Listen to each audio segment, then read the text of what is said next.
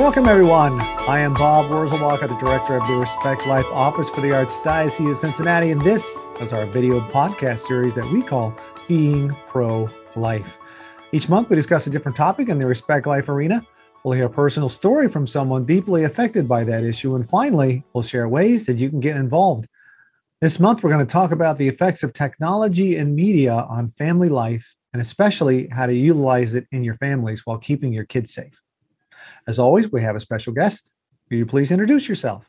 Thanks, Bob. My name is Rod Dunlap, and I am the coordinator for the anti pornography initiative with the Archdiocese of Cincinnati. I've been in this position since last August and have found it to be very fruitful, been very challenging at times, but it's a position that is very much needed, I believe, in addressing just the harmful effects of pornography and we're going to talk about other damaging things that could be out there on the on the internet as well. So the anti-pornography initiative, you're right, that is a big deal, and we'll talk about some of that in addition to other things. Why don't you give us real quick about your whole background in addition to your current position? So as far as my educational background, I you know I have my master's in religious studies, and I just currently graduated in May with my master's in marriage and family therapy and i'm taking my licensing exam coming up here in July to be licensed marriage and family therapists in the state of Ohio. I am married. I have actually nine children, two in heaven, right. six here at home, and one coming in August. So I have my hands full. So I'm very busy with that as well. Ron, I didn't know you were that close to being licensed officially in the state of Ohio with your marriage and family therapist. That is exciting. It's a journey I started five years ago I felt the Lord calling me to this area to provide healing to families and individuals who are struggling with any sort of mental health issues. I just took one class at a time. I was growing a fam- my own family, so I literally told the Lord said, "Look, you provide me the time to do it, and I'm going to do it." And so I finally graduated just a few weeks ago looking forward to taking my exam and becoming officially licensed in the state of Ohio and looking forward to whatever next adventure is out there for me. Rod, let's get to the topic at hand. So, technology, social media, what you can do with your handheld phone, right? All of this has grown exponentially in the past 10 years, even, I would say. So, some of it's great, some of it's actually kind of dangerous, especially for children. So, can we start with maybe some of the great things that we can do for families and kids of what has happened in the past 10 years? The whole smartphone really changed the trajectory of our society, I think. And there's so much more access and availability to good Catholic content. You could do like the daily readings, and there's so many like prayer apps now that are out there. So many helpful apps that people can use to feel more connected to Christ through their phone. Our phones are not just the only form of technology that's really evolved but also you know computers and now we have smart watches and the advancement with all these different streaming channels that people can get on their televisions now. Technology has really evolved. It has evolved really quickly and i think sometimes we do need to take a time out and go wait a minute you know just because it's out there does not mean it's good for us. Okay right. so there are a lot of good things. Uh, like i said there are there are various programs you can watch on these streaming channels, such as the the new series The Chosen. I don't know if you, you've seen that at all, but um, yeah, very very well done. So as, as with all things, you know, God can find ways to bring goodness out of it. As a parent myself, I find just a smartphone to be very helpful as far as like a kid asks me a question, you know, I can pull up my phone and go, okay, what is the answer to this question? Sometimes we'll be driving in our van. We'll have my wife will have her phone plugged into the speakers in the van and we'll be she'll she'll play like the rosary on YouTube or something and we'll pray the rosary together. There are a lot of great things that have come out of this technology in the last 10 years. I will also say that there are many cautions that need to be taken when using this technology. And I think we've seen people abuse this technology and use it for wrong reasons. As parents, we have to be cautious, really cautious when it comes to our children having access to this technology because it could be life changing. for the better or for the worse. I don't know how much we need to go on about specifics here, but there might be some parents of young kids or parents of uh, teenagers are moving beyond some of the obvious, perhaps kid friendly things, and they're starting to get their kids out there exposed to different things that are on social media or on television, even. What are some of these dangers that we need to be aware of? That we might not be aware of as our kids are getting older and start getting exposed to more things that they can easily find online. It's a great question, and the list is really long, unfortunately, of the of the dangers that are out there. First of all, one of the big topics, obviously, that a lot of parents have to understand and realize is that children can get access to a smartphone or a teenager can get access to it. And when they're online, when they're able to connect to a browser, they're able to get to anything on the internet. There are things on the internet that are very dangerous and very damaging. One of those being pornography. Right. It's one of the biggest online industries in the in the world. The amount of money that this industry pulls in is astronomical. But also there's a lot of free sites and it's just you can go anywhere now and pull it up. I know we were talking earlier about Jason Evert. He I think he coined this phrase that the cell phone is called porn in a pocket literally you carry around a smartphone and you you're you're two clicks away from looking at pornography as the coordinator for anti-pornography i work with men one-on-one who are addicted to pornography and mm. i've seen the damage that it's done to them when they and many of them started using when they were younger when they were teenagers when they you know they were first exposed to this and so the smartphone in a way has really affected an entire generation of young people now, young adults, because they've had such complete access to all of this stuff on the internet. So the pornography damages the brain long term. Could really go on and on about pornography, but I, I, do want to touch on some of the other dangers there are on, on cell phone use. What's really interesting, Bob, is some of the guys that I've worked with who are addicted to pornography, they realize through our meetings that they are actually addicted to their technology to their cell phone, to their computer. They realize that they're the type of person that's out there and they're just checking their phone every five minutes just for no reason or getting you know getting online for no reason. I've seen that a lot in society where you're waiting in line at the checkout line at the grocery store and now people like feel like if they have a phone they always have to be looking at it instead of maybe talking to another person. Talking to the person in line. I really try to be so aware of that. If the phone rings when i'm in because i do like to talk to the person mm-hmm. you know right there at the center but it's it's happened that somebody has called me while i'm in line. Oh yeah. And i'll take the call and mm-hmm. i'm like i am so sorry i'm on the phone when i'm yeah yeah yeah but i don't check sports scores or something while i'm sure while I'm sure exactly yeah yeah and i think a lot of people do that or i've seen people in line like watching movies on their phone. Like they can't wait until they get home to watch a movie. so I think I think another damaging thing that we've seen from this technology is that it's especially with the smartphone has really taken us away from each other as human beings just the the human interaction back to the harmful effects that it has on children i know my wife and i have had our kids multiple times say to us mommy, daddy, can you put your phones away and do something with us? And yeah, yeah, yeah, yeah. We're I, I think we're all we're all as guilty of this, but it's something to be aware of that our children are seeing us doing this and therefore they're going to want a phone like as soon as possible because obviously if mommy and daddy are on this thing like they they're going to want this. What that does to a family is the child is seeking attention wants to spend time with his or her mom and dad and mom or dad's on the phone texting or whatever. And so I know over Lent, that was one of my things that I was trying to give up was like put the phone down when I'm around the kids or when I'm when I'm at home until the kids go to bed and then I can take care of whatever I need to take care of. So yeah. that's something that we need to be aware of as adults. But another thing, too, Bob, I'll add in here real quick is that I read this great article one time about how when young children, we're talking like two and three year olds, okay. can get access to a cell phone and they'll just start scrolling through and pressing buttons because they have no idea what they're doing. But what studies have shown is it actually changes the chemical process in a child's brain, it gives them this sense of control of I can flip through and press buttons and move all this stuff around. And therefore, a child will grow up thinking they have to be in control of everything. And when they're not, they really lose it and throw fits. And, and I have personally seen that as well in my own family. My wife will leave her phone laying around. And I remember a few years ago, my son was two, and we currently have a two year old right now, and they will would grab it and just start. They don't even know what they're looking for. They're just hitting buttons and stuff. But it's the idea of them having something physically in their hand and being in control of what is going on. We still see it now when we take it away from our two year old, he loses it.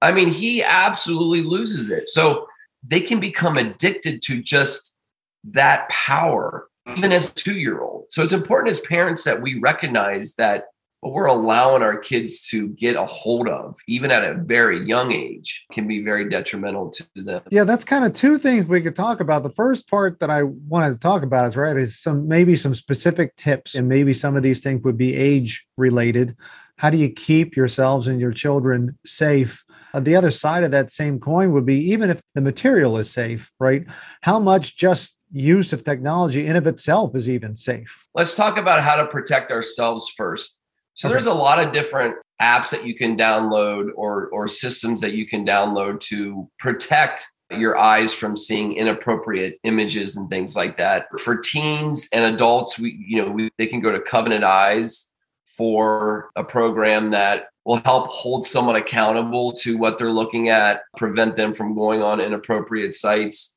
Is that something where you assign somebody to be to know everywhere you visited and then that person yes talk to you about it? Yeah, or? so Covenant Eyes, I like it as a protection because what it does is it does protect you from going to certain sites and doing certain things on your cell phone.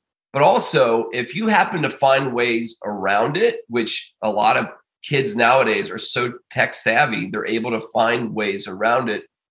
You have an accountability partner that if you actually go on and view inappropriate stuff, an email gets sent to your accountability partner and they get to see what you were looking at. So then they're going to contact you the next day and say, Hey, what are you doing?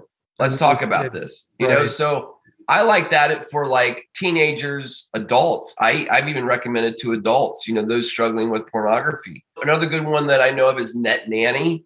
That's a good filtering device that they can put on their phone. So it filters out things as well, not allowing children to view certain things. And I just heard about this one the other day. Apparently, Disney has a new one out called Disney Circle but I heard that's really good for younger kids as younger kids are getting more exposed by using tablets that have this protection on that as well. And you know, Bob, I'll be honest with you. In my opinion, the safest thing that a parent can do for their kids is do not give them a device. If your kid needs a phone, I know for a fact that there are phones still made without internet access. I've seen the damage that that stuff on the internet has done to people. And for me, it's like, this is not worth it. It's not even worth, let's try to put this blocker on or that. My number one thing would say would be don't give your kid a smartphone. I mean, I know it sounds radical because everyone has one, but I'm seeing kids like third and fourth graders now have smartphones. Right. We're basically giving third and fourth graders access to the entire internet. There are phones out there where you can text where you can still communicate with other people, you can still call, but you don't have access to the internet. And that's the best way to go. All right. So, Rod, do you have an opinion on they start begging for it in fourth grade? At what age do you think, okay, I would consider a filtered smartphone? I don't know if there's an exact age. I think it's more of a maturity level. I think as parents, we need to not give age a, a certain, oh, well, you're 16. Now you can have this. I think it's better as a parent to look at it as is my child mature enough? Now, yeah, I would definitely say my child turns a certain age and they're begging for it. I would have the conversation with my wife and then we would talk about what they would be allowed to have and then what filters and blockers we would put in place on theirs. In a way, it's protecting our children. Just like as those of us with small kids, like I have car seats in my car. Okay. Why are they there? To protect my child in case I get into an accident putting filters on a phone or pulling a tablet away or telling them you can't have a phone, honestly, we're protecting them from the damage that they can do to literally wreck their lives at a young age and through adulthood. So we have to look at that way as like we're protecting them. We're not trying to be as rigid parents, but we're protecting them just like we would anything else. So you mentioned specifically Covenant Eyes, more for teens and older, even adults, Net Nanny, even Disney Circle. What about that other side of the coin? Just in general, like don't let your, your kid watch more than this amount of TV, right? Oh yeah, yeah, yeah. For me, I know that what happens is typically on Friday night, we watch a family movie. I used to be very, okay, I've seen this movie. I know that I can watch it. And now it's more like, you know, they're older, just kind of scrolling through. It's not that we watch our movies or anything, but scrolling, okay, this like this could be okay. And you start watching it, and I'm like, uh, maybe not. You can't trust PG. What I do not just for myself, but for my children. I go to IMBD, a secular website that reviews movies and TV shows but the really cool thing is, is if if you search a certain movie or TV show, there's actually a parent guide on there, and you can right. click on it, and it really goes into detail. Like it grades every sort of topic that could be an issue. So it'll have like sex slash nudity, and then it'll grade it, and then it'll say violence, grade it, drug use, and it grades it. Language. And, it, right. and if yeah, yes, language, yes, thank you. And if you go on it and click it, it will actually describe the scenes so that you can make a good judgment yourself as to whether or not A, this is appropriate for me, or B, is this appropriate for my kids? And so right. I have found that to be the best. I know there's other family uh, sites out there that you can go and they review stuff ahead of time, but I've not found one as extensive as just IMBD, which is so interesting because it is a secular website. If my wife and I are going to watch a movie or TV show, I go on there ahead of time because I want my eyes to be pure still. I don't want stuff to pop up where I'm like, oh my gosh, like we shouldn't be watching. I wish this. I didn't see that. Right. For our listeners, if you even Google parent guide, name of the movie, I yes. think that's the first thing that yes. comes up. I know I've kind of gotten away from your question there, but as far as time, there are ways to actually restrict time on technology now, I know on iPhones and on some smart TVs, you can actually set a time that'll shut it off at a certain time. So, no matter what your child is watching, or no matter what you're watching, when that timer goes off, it shuts your TV off. Know that you can also set them on computers as well. And then when the timer goes off, you're done. Or you can always use just the old fashioned egg timer, right? You know, right. just like just set a timer. Another form of technology we haven't talked about is just like Alexa with Amazon or Google oh. Home. The you know they can talk to you and you talk to them and have them do stuff. We found those to be very beneficial as far as like keeping time. You just say, "Hey Google, can you set a, a four minute timer?" Because we with so many kids at home, little kids, it's like our hands are always full, so we don't have time to like you know get the old egg timer out, and so so that's been beneficial as well. That's so funny. It's true though. I don't have time to get the egg timer out and turn that turn that knob. exactly. We have that. We have the home computer, which is a laptop that the kids have to log into, and they have a certain amount of time, right? Mm-hmm. But then when that goes off and they're done with that, they still got the television, right? That doesn't mm-hmm. have a timer on yeah, it. Yeah. I don't know how yeah. much we can always notice that. And then they also, I think there's some things, I forget what, sometimes because they want to talk to a friend, perhaps, particularly mm-hmm. in mm. the pandemic, and they need my iPad, for example, to do that. And then once they have it, then they might be doing something else with it. I think that if we give a child a device, any kind of device that's not like protected or anything, you know, we want to make sure that okay, you can have it, but you got to sit in the same room as mom or dad.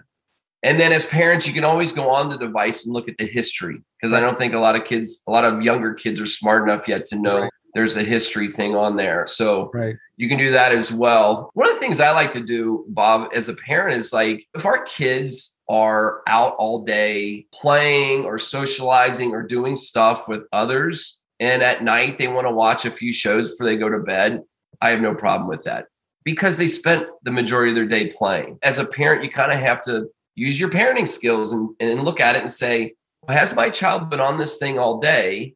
And if so, let's turn it off and let's play outside. If it's raining, let's play a board game or something like that, right? You have to juggle that. I used to be a youth minister, and these teenagers would tell me like they would play video games for eight to 10 hours straight a night.